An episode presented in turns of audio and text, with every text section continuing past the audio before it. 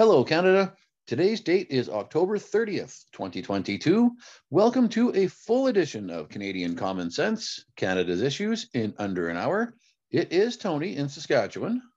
And Lewis out here in BC. How goes it, my friend? Oh, well, my uh my season is done, so I'm not working now for uh, a few months and uh it's uh it's it's really nice. I bet. well, this year's been a bit of a crap show with uh, with the with employees, right? So it's it's uh, been an extremely stressful year. Yeah, well, I suppose on the bright side, your taxpayer dollars are not any longer paying people not to work, other than with EI and whatnot, which is at least excusable. But I remember you had said that you had a flurry of of applications when all when all the CERB when benefits were ending. So uh, yeah. maybe there's a light at the end of the tunnel for next year. Well, yeah, maybe. I mean, but are those the people you really want to hire? The ones that sat at home for the last two years? Well, well, that's a good point too. Yeah. But yeah, yeah. it's a beautiful Indian summer, that's for sure. And uh, I'm not afraid to call it Indian summer. That's what what we referred to it as. And yeah. a gentleman from a reserve north of the city here had once told me that yep, the creator gives us a just a little bit extra time to get ready for winter and that's what I've been doing. It's been nice and warm here. So yesterday got the backyard all cleaned up, got all of our patio furniture put into a new shed and tearing down the old shed in the backyard and gonna have to cover up my hot rod today, but but it's good. At least it's nice and warm. Well, the uh I mean the the the summer was really nice. I mean, it lasted a long time, but I mean, because because it lasted so long, when uh, when we did return to seasonal temperatures, it was like a shock to the system because uh, the daytime highs dropped by like 12 degrees in three days. Oh, geez. yeah. So we're now at seasonal temperatures out here. So Oh, well, that's good. Yeah, it yeah. should be. Uh, well, here in the prairies, it's always kind of a, a crapshoot whether or not the kids will get a nice warm day for Halloween for trick or treating. Yeah. I, I know that my kids are growing up now, but we really only had, I think, one or two years throughout their entire childhood where we were actually able to go out where it was warm on Halloween. So this year, I yeah. think the kids are going to get lucky. So see, and I live in BC, so you know that's kind of every year. Right. yeah, I know we've had it from where it's been 20 below or it's been raining or it's actually been nice. And this year it's, it looks like it's going to be a nice one. So. Yeah. So we're ready for the kids.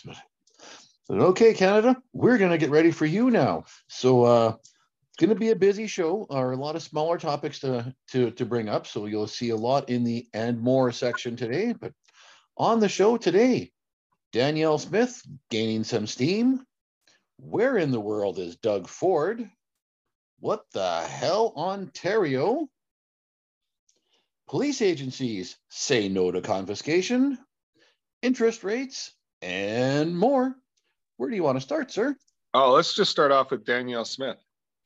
Absolutely. So, Danielle Smith, I uh, have to give her credit, has not done the pivot that all the left wing mainstream media has suggested she had to do once she won the leadership.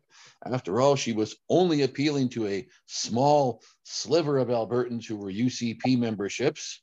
She has said, hold my beer, and she has just kept on going. She is her latest announcement is there will be no vaccine mandates or mask mandates in Alberta schools going forward. Bravo, Danielle. Yeah, she wants to pass uh, legislation that actually bans mask mandates. Isn't that fantastic? Yeah, so that's interesting. Um, I I can't say I disagree with that. It, it's I mean, mask mandates have been pretty damaging um, to you know children's social development. And that was part of what the, she had put in the legislation too, and. Uh, the words that would be uh, I can't remember exactly how she phrased it, but it would be challenging for the learning environment at any rate. and uh, and she's right. I mean, especially in the the younger years when kids are still learning, not necessarily how to speak, but learning more nuances of the language and whatnot. They need to see someone's face. They uh, need to see someone's mouth moving. They, you know, have a lot of needs that masks are completely counterintuitive to. Yeah, and I we we um, my wife and I actually have a friend who's a speech pathologist, and she said that she has never had more clients than she has right now. Oh uh, because uh, and it's all children, um, all in their you know young formative years uh, where they've been you know developing their their their speech skills and uh, she said that uh, yeah that they've got she's got more more customers than ever and it's uh, it's actually quite challenging because uh, you know children need to be able to see their their teacher's mouth to know how they are supposed to make the sounds. And uh and so yeah that, that it's been a it's a real it's it's been a real problem um, so yeah, I'm I'm all for this legislation. I mean, we all know now. I mean, we knew before, but you know, now the rest of uh, the society is caught up to you and I.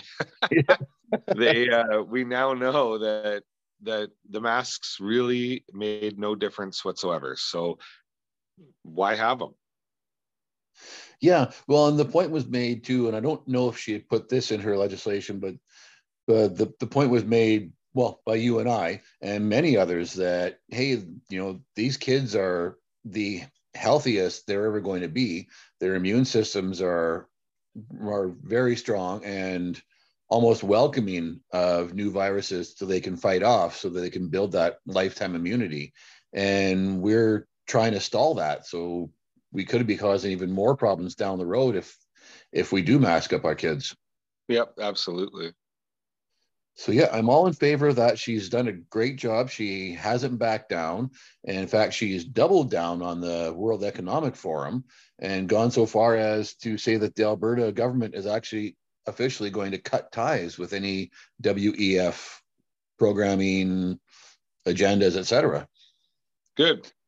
Yeah. I mean, we've it's it, it seems as though we finally have a politician in this country with some balls and that politician is a woman. Yeah i'm uh yeah i mean i continue to be impressed with her. She she you know she's actually doing what she campaigned on what she said she was going to do. She had said in an interview last week that she plans to be in the legislature by December. She's currently campaigning in Brooks Medicine Hat for a for a seat in the legislature, and so she says by December she will be in the House, and by then the Alberta Sovereignty Act will be ready to go. Yeah, I saw that uh, yesterday. That that she said that the Sovereignty Act was going ahead. Um, you know, this is this is the kind of stuff that I expect from Pierre Poilievre. Um, this is the stuff I uh, would expect from any politician, really, from any stripe. You know, that this is, you should be protecting your provincial jurisdiction. The federal government oversteps into federal or into provincial jurisdiction on a regular basis. And most provincial premiers just sit there and go, eh, what are you going to do? And it's mostly because of money. The federal government bribes them into letting them you or overstep into provincial jurisdiction by threatening to cut off funding for certain programs, usually healthcare. Um, and uh, and Danielle Smith is not having any of it, and so good on her. I'm I uh, I wish my premier would have done that. I wish my new premier would do that, but they're NDP. They're not going to do that. They are all too willing to give up uh, provincial jurisdiction to the to the federal government because then they can blame someone else for the problems we have. Yep, that's true. I mean, the one more thing that Danielle Smith has done or is going to do, I guess, she has also said that I guess, and this ties in with the, uh, the, the Sovereignty Act as well. She has just said simply that Alberta will not participate in any federal programs that you know are counter to Alberta's interests. And I thought, this is the kind of stuff when you and I lived in Alberta 20 years ago, we were advocating for. And so long overdue. And thank the Lord, she's we've found someone who's doing it. Like it's awesome.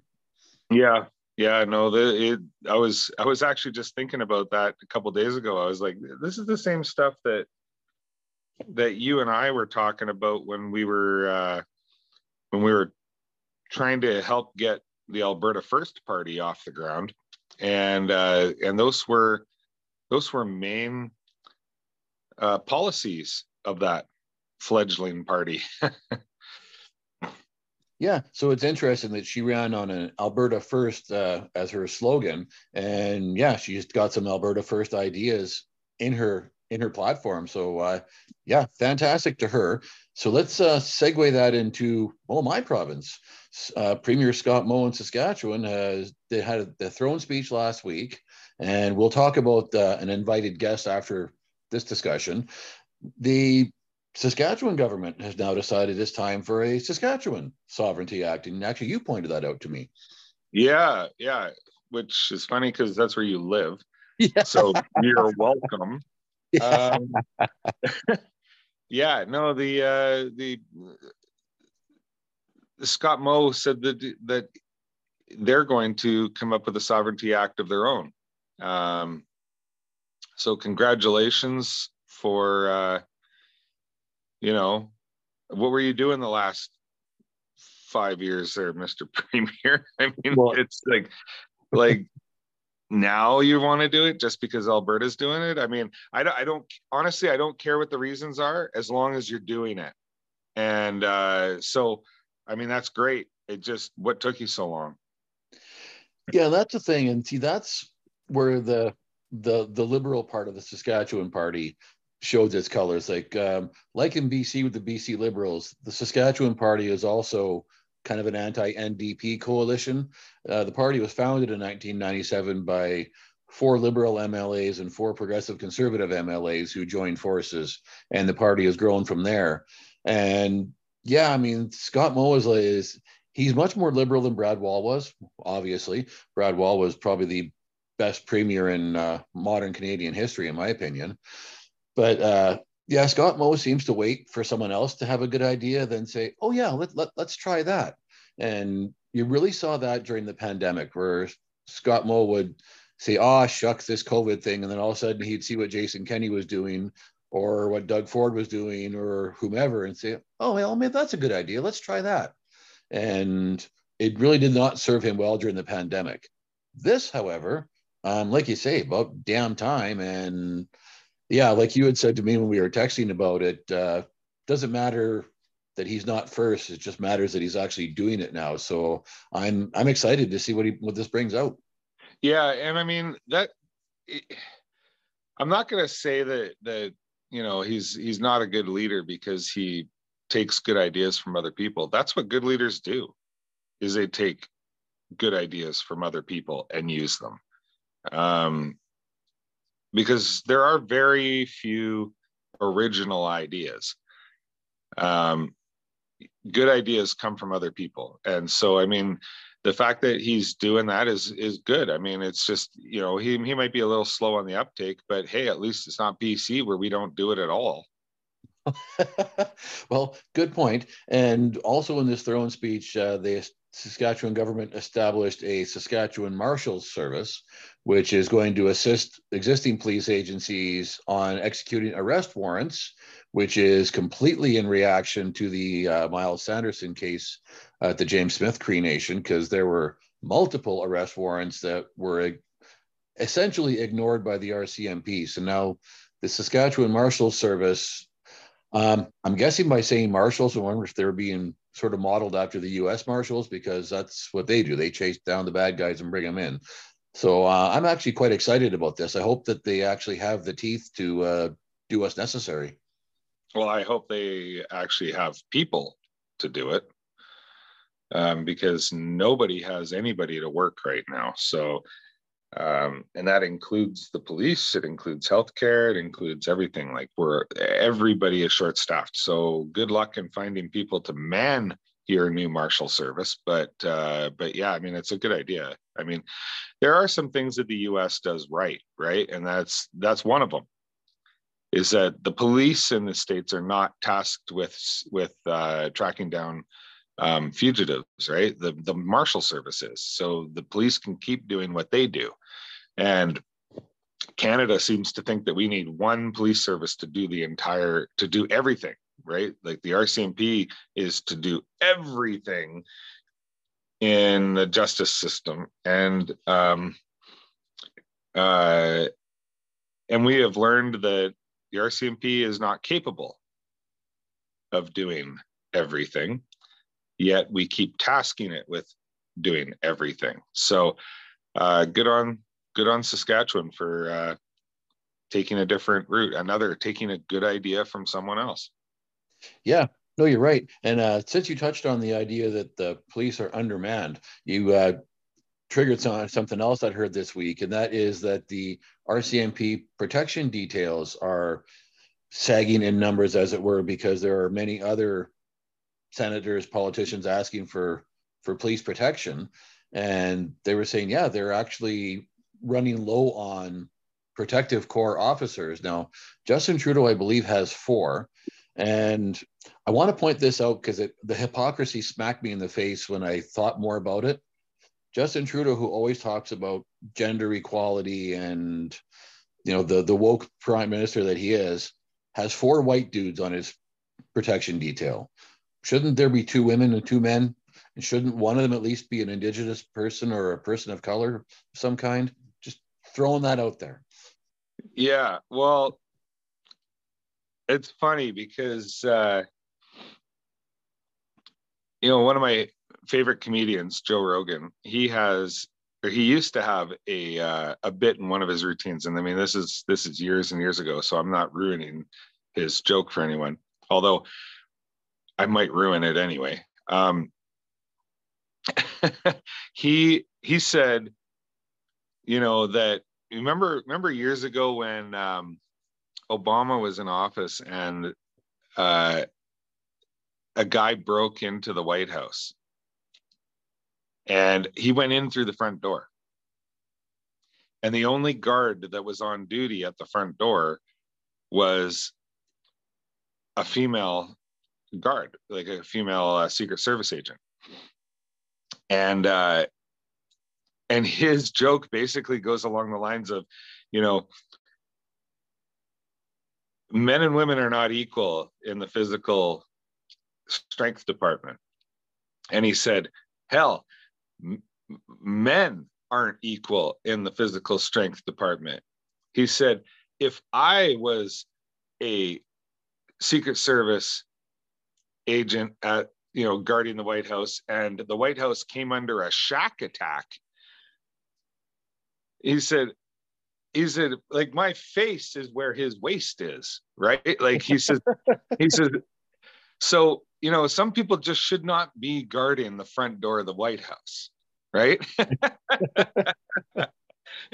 and, and he's so yeah, I mean it's it it's a it's meant to be funny, but it's also true. It's like, you know, you're not going to have a five foot three woman as a security, like on security detail for the prime minister, because 90% of men could easily overpower her without without trying very hard either right? So um yeah no i mean it, it's funny because he's also he's also one of those people who says that there's no difference between men and women and that gender is just a social construct and all that. Oh yeah okay yeah yeah but you just have but you have four men with guns by the way because you know but guns guns make their owners kill people. So um you know but that doesn't hold true when it comes to his own security detail.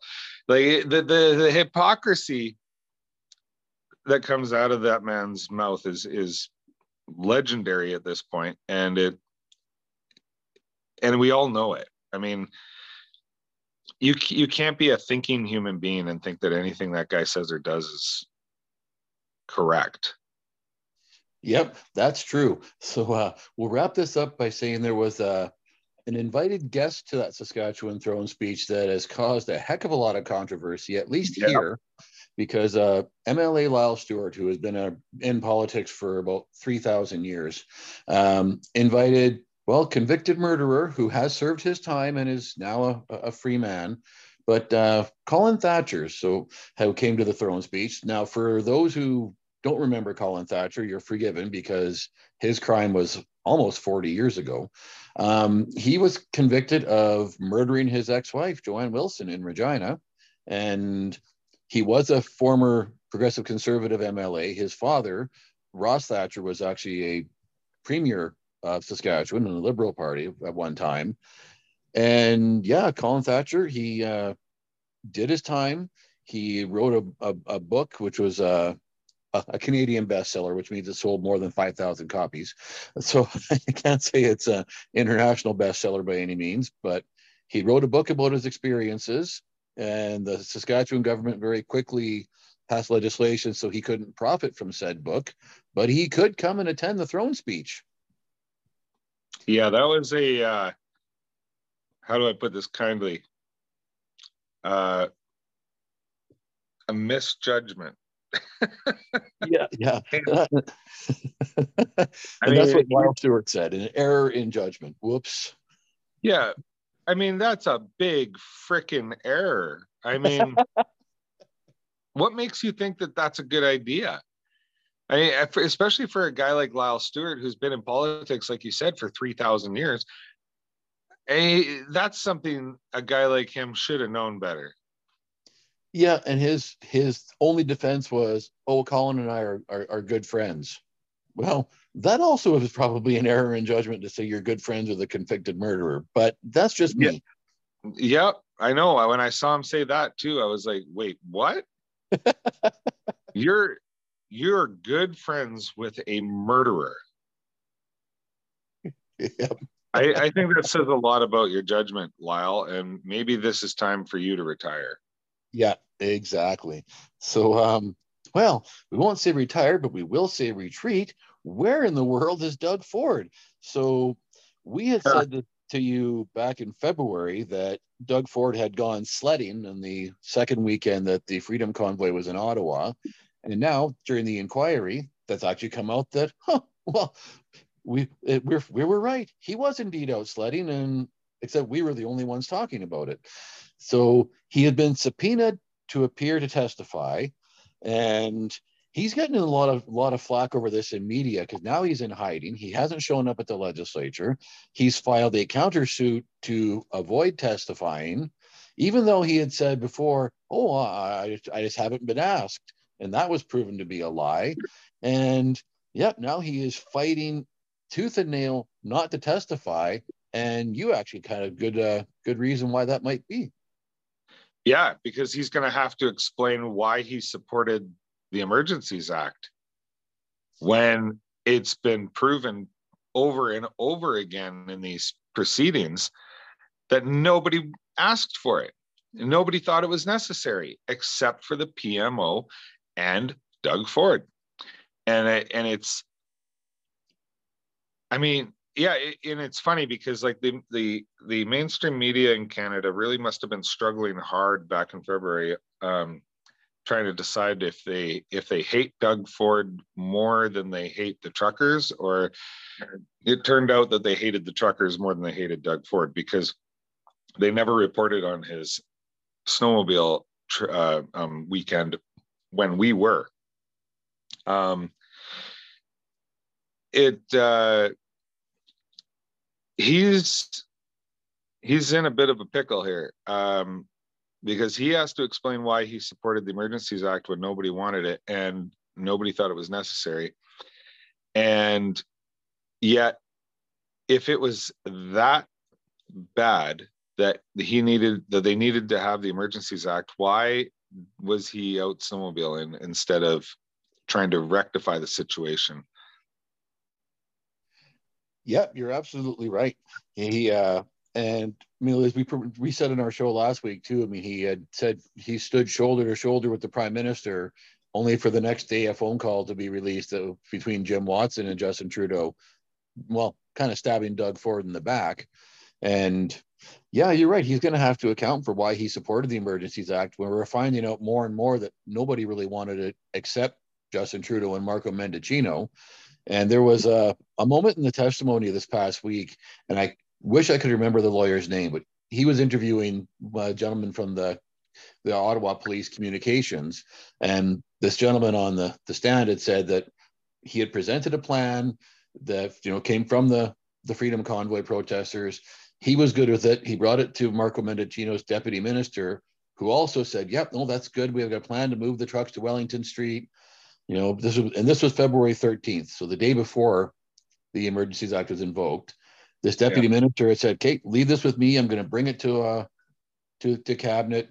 And the then uh, the lawyer had had said, "Okay, well, you know, do you know if you're if this plan had made it to Marco Mendicino?" And he says, "Well, I'm not sure." He says, "Well, I can tell you that it did make it to uh, Marco Mendicino, and the Emergencies Act was invoked the next day." And it was just kind of like that's almost a mic drop moment because like, yep, I can tell you, your plan actually did get through to the people involved. They did hear that there was no need for the Emergencies Act, and they went ahead and invoked it anyway because, well, because they're a bunch of dickheads. Well, yeah, I mean, they wanted to seize bank accounts. That's what it was over. It was the Emergencies Act was over seizing bank accounts, and that's it. Because that's the only thing that they did that the Emergencies Act gave them permission to do. Everything else could have been done under the law that we are like the laws that are already on the books. Um, yeah, and, and Brenda Lucki even said the night before the Freedom Convoy, the late in, in the wee hours before the Emergency Act was invoked, she even said at that time, "No, no, we still have other tricks up our sleeve with existing policing powers." But it appears that nobody actually was listening to anybody who said we didn't need it because they had got their tunnel vision and yeah like you say they wanted to go after financing. Yeah. And is it just me or is marco mendicino just a repulsive human being um yes. Yeah. Okay so it's not just me. Nope. In fact every time i hear his name i just think serial fibber marco mendicino.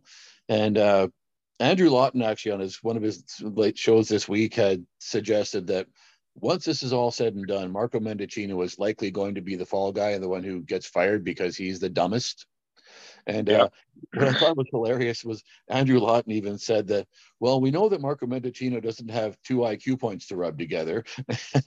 but it's it's true. I mean, it, it isn't it interesting how when the conservatives, you know, you look at the conservative cabinet and it's full of people with lots of education, with lots of, uh, you know, they have um, lots of uh, real world work experience. I mean, aside from their leader, yeah. Pierre Poilievre has been in government since he was 24 years old. So, um, but uh, but I mean, like the the the opposition benches are full of talent and really smart people. And then the liberals are full of really dumb, untalented, um, power hungry miscreants. I mean, it's, I, I, don't know how else to put it. These, the, starting right at the top. They're, they're, they're not smart in fact, quite the opposite. They're slimy, uh, you know, allegedly crooked politicians. Like it, it's just, I, I, I've never seen such an incompetent group of people in government in my life. Um, I mean, Ottawa the city of Ottawa even had the ability to tow those trucks away themselves. They didn't even need to hire tow truck companies, and they didn't. They didn't do it. Yeah, exactly. That's something else that came out this week. The city of Ottawa actually has two heavy tow trucks of their own, which I'm gonna guess are used if a city bus breaks down or whatnot yeah. to, to tow it. And they just left them parked. No, we, we have drivers for them, but no, no, we're not gonna call them. It's like, yeah, like it just there was nothing but incompetence from every level of government. And well, I guess we're seeing the results. I mean, they're the competent people actually were the ones behind the scenes who were making deals to move trucks onto Wellington Street, who were communicating, yep, we're coming to town, we're going to be here this day, etc. And either they were just, you know, had people go over their heads to make decisions, or they were just ignored. We're we're still not sure about all that end of it yet. But yeah, the competent people got thrown aside. Yeah, absolutely. I mean, there were competent people in this whole process. I mean, we've we've I mean we've talked about it last week, but I mean we we know from the uh, from the uh, inquiry here that the convoy organizers were in constant contact with the Ottawa Police Service. They were in constant contact with the OPP, and um, and there was a plan. I mean, that's why. I mean, if you look at where all the trucks parked and everything when they got to Ottawa, it was all organized. Like that was organized. And it was all organized with the help of the Ottawa Police Service so that they would have the least amount of impact possible with that many trucks um, on uh, on traffic flow in the city of Ottawa. And as it turns out, they did have very little impact on traffic flow in the city of Ottawa, unlike what some left wing politicians want you to believe. Um, and uh, and those competent people did a really good job. It was the incompetence of the prime minister and his cohorts that it lasted three weeks, that it got to the point of using the Emergencies Act, uh, all of those things, it was all caused by the PMO. It was all caused by Trudeau and his and his merry band of wanderers. And because I mean, all he had to do all he had to do was meet with them and listen to their concerns. And even if he ignored them, at least made them feel like they'd been heard. Yep, that's true. And I guess we should also include uh, the Chief Peter Sloly, who had said that he was the Ottawa Police Service chief who resigned, had yeah. said he he thought they would only be there for a weekend and then be gone. So it's like, okay, you clearly weren't listening to the people on, who uh, were under your command. So yeah. Well, I mean, and that and he is another one of those incompetent people, and and him um, uh, resigning at the end of all this was a, was a smart move on his part. Um, because uh, because he showed his incompetence. I mean, the the Ottawa Police Service was fully cooperative with the uh, with the convoy, and he was saying that they weren't right? Um so i mean he's a liar too. There's so many liars. And that's something that this whole process has shown me is that there are very few people that tell the truth. And um, i've learned a lot over the last you know two and a half years of covid and and everything is that there are very few people of character. There are very few people of uh, that tell the truth. There are very few people that um, are competent in in what they do, um, and uh, and unfortunately, the overwhelming majority of those people are in the Liberal Party. Yep, that's true. And uh, well, actually, let's just use that as our segue to get into other uh, former members of the Liberal Party of Ontario and the NDP and even progressive conservatives. What the hell is going on in Southern Ontario re-electing these recycled politicians? So, um, Patrick Brown, re-elected as mayor of Brampton. Yeah. Andrea Horwath wins as mayor of Hamilton. Stephen Del Duca wins as mayor of Vaughan. Now, what do all these people have in common, I wonder? Uh, they uh, none of them could win on the provincial level. yeah, exactly. I mean, and Patrick Brown, he tried in provincial and federal, and of course, we know he was kicked out of the Conservative Party leadership race. And this is what bugs me: he gets reelected, even though it had been shown that he was using city of Brampton taxpayer money to pay his chief of staff to make calls, promote him, and advertised for him to when he was running for leadership of the Conservative Party of Canada. Yeah. Yet he still got reelected as mayor of Brampton when the CPC thing didn't work out. Facepalm. Yeah. Um, come on, Ontario, stop being stupid. I mean, I mean, you reelected John Tory in Toronto too. Like, what the hell is wrong with you? Like, it, uh, uh, Toronto is experiencing the worst gang violence in its history, and it's not subsiding. It's only getting worse. The highest murder rates, the the uh, um, it, it's the homeless situation is incredibly bad in Toronto and nothing's being done about it. Like, and yet you reelect the guy who's doing nothing about these problems.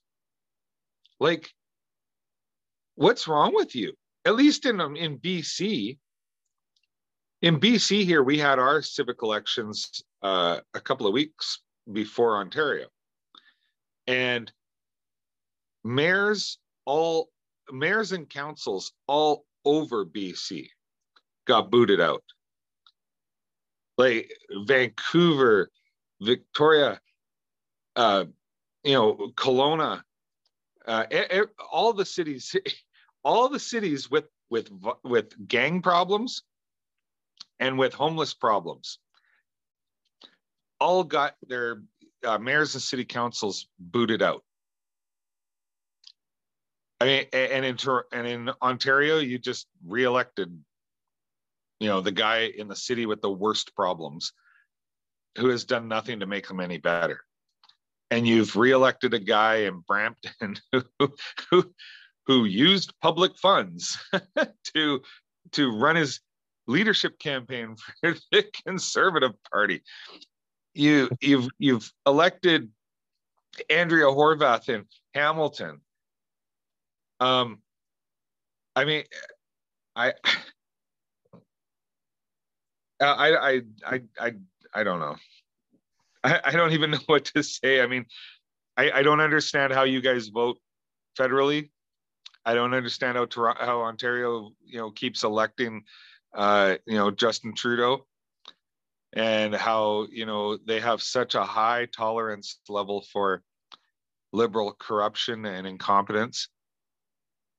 Um, I don't understand your how you reelect these incompetent local leaders. And yeah, I, I just don't get it. I don't get it. Ontario is a different world. And, and I, and, and unfortunately, um, it affects the rest of the country. yeah. And I really don't get the Stephen Del Duca thing. Okay. So he couldn't win his seat provincially two elections in a row. Then he runs to be mayor of Vaughan, and oh, okay, well, we don't want you in, in the in Queen's Park, but yeah, let's put you in City Hall in Vaughan. And God, anybody who watched the provincial election in Ontario had to be looking at Stephen Del Duca. And hey, you heard the lady on CBC. I mean, he's bald, and uh, you know, people aren't going to vote for a bald guy, but I guess you will if he's City of Vaughan. Doesn't matter how stupid he is. Did someone at CBC actually say that? Yeah, some lady on the power panel on uh, Power and Politics had said that. That uh, well, remember because you brought the term up that there people were hair bigots. Oh, that's right. yes, I remember this now. Hair bigots. Yeah. so, uh, yeah, Ontario. That's uh, well, congratulations. You're going to get what you what you deserve on that one.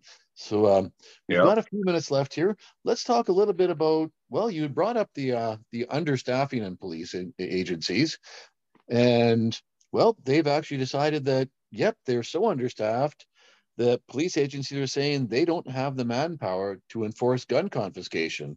So hey, that's that's good news to me. Yep. Thank thank you to everybody who doesn't want to be a cop right now. Um, because because uh, in these gun this, these gun bans are are they might be constitutional they might not be constitutional i don't know but they're wrong. And alberta has said they won't they won't participate. Saskatchewan manitoba uh, new brunswick have all said they won't participate. Uh, I don't know. I don't know if the Yukon said they would not. I thought that they had put a motion in the in their uh, legislature and it was it was defeated. Oh. Um, so, uh, but at least Alberta, Saskatchewan, Manitoba, and New Brunswick are all saying they won't participate. And in the other provinces, the police are saying we can't participate. We don't have the resources or the money, um, or the or the personnel. So that's good. Um, it's bad because, like I just said a few minutes ago, we have rising gang problems and homeless situations in all the provinces. Um, and the fact that they don't have enough personnel and uh, and resources to do the jobs that they need to do, to do, even without a gun ban, a gun confiscation that they have to uh, implement, um, it's uh, that's that's a bad thing.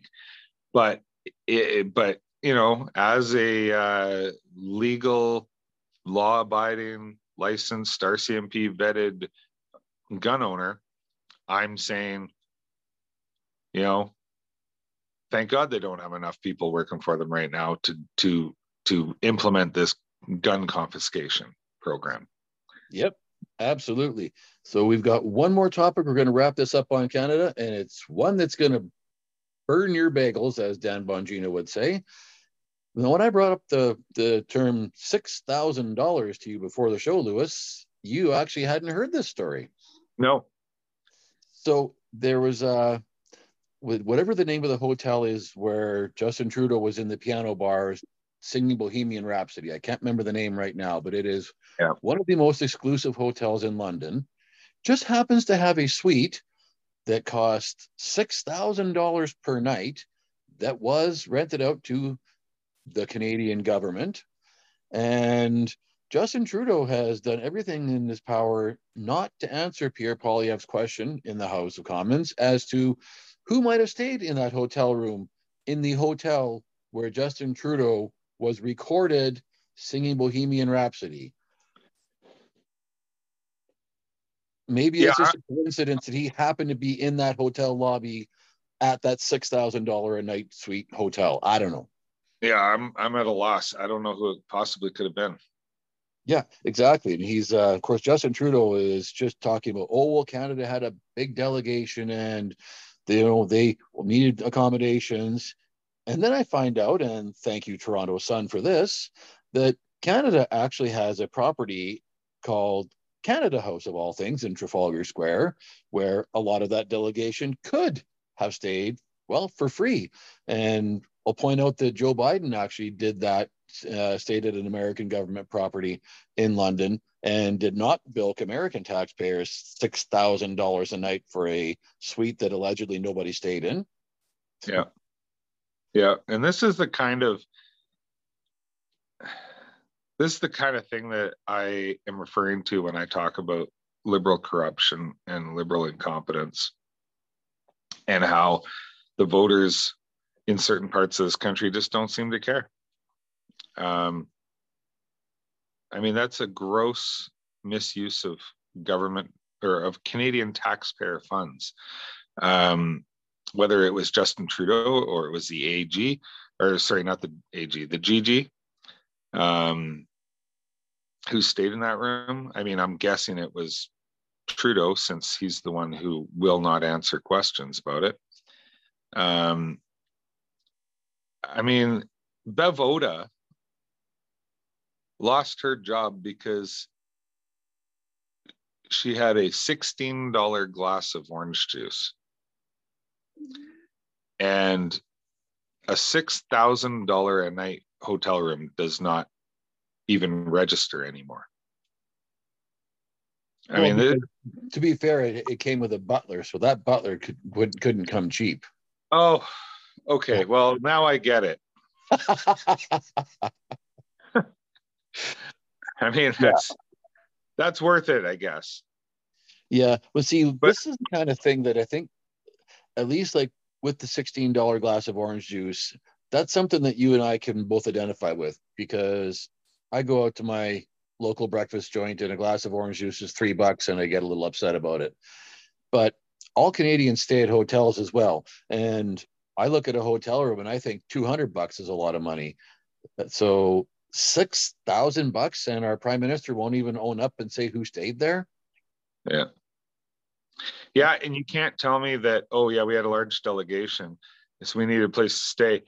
You can't use that as your reason for renting a $6,000 a night room. I mean, what did like 13 people all stay in that one room and share a couple of beds? I don't think so. like that's that's like a presidential suite, right? Like that's that's like a bedroom and it's got a living room and all of this eh, like it's got a huge footprint right? And it's you didn't fill it up with cots. Nor did he bring sophie and the kids. So well, when does he ever bring sophie and the kids? I haven't seen sophie and the kids in what three years? At exactly. least at least?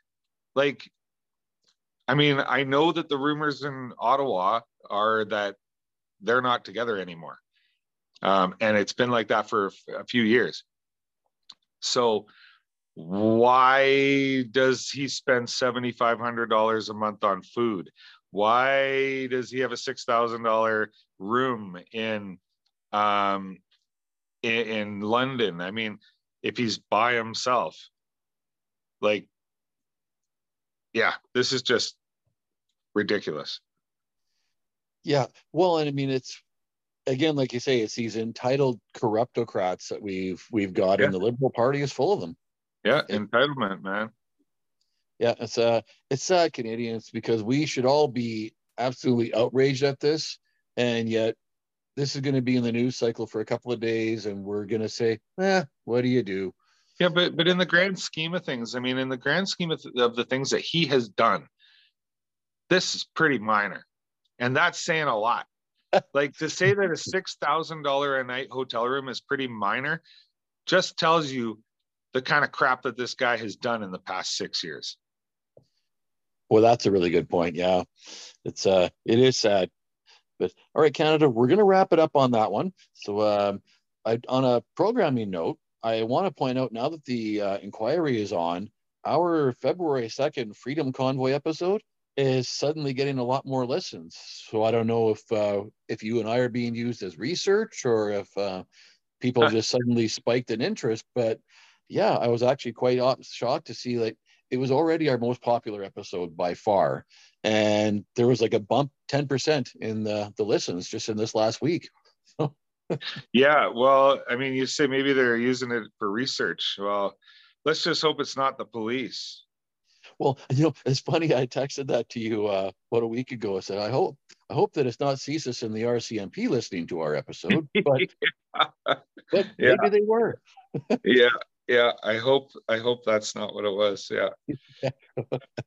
All right, Canada. Well, thank you for joining us. And until next week, it is Tony in Saskatchewan and Lewis in BC. Good night. Good night, Canada.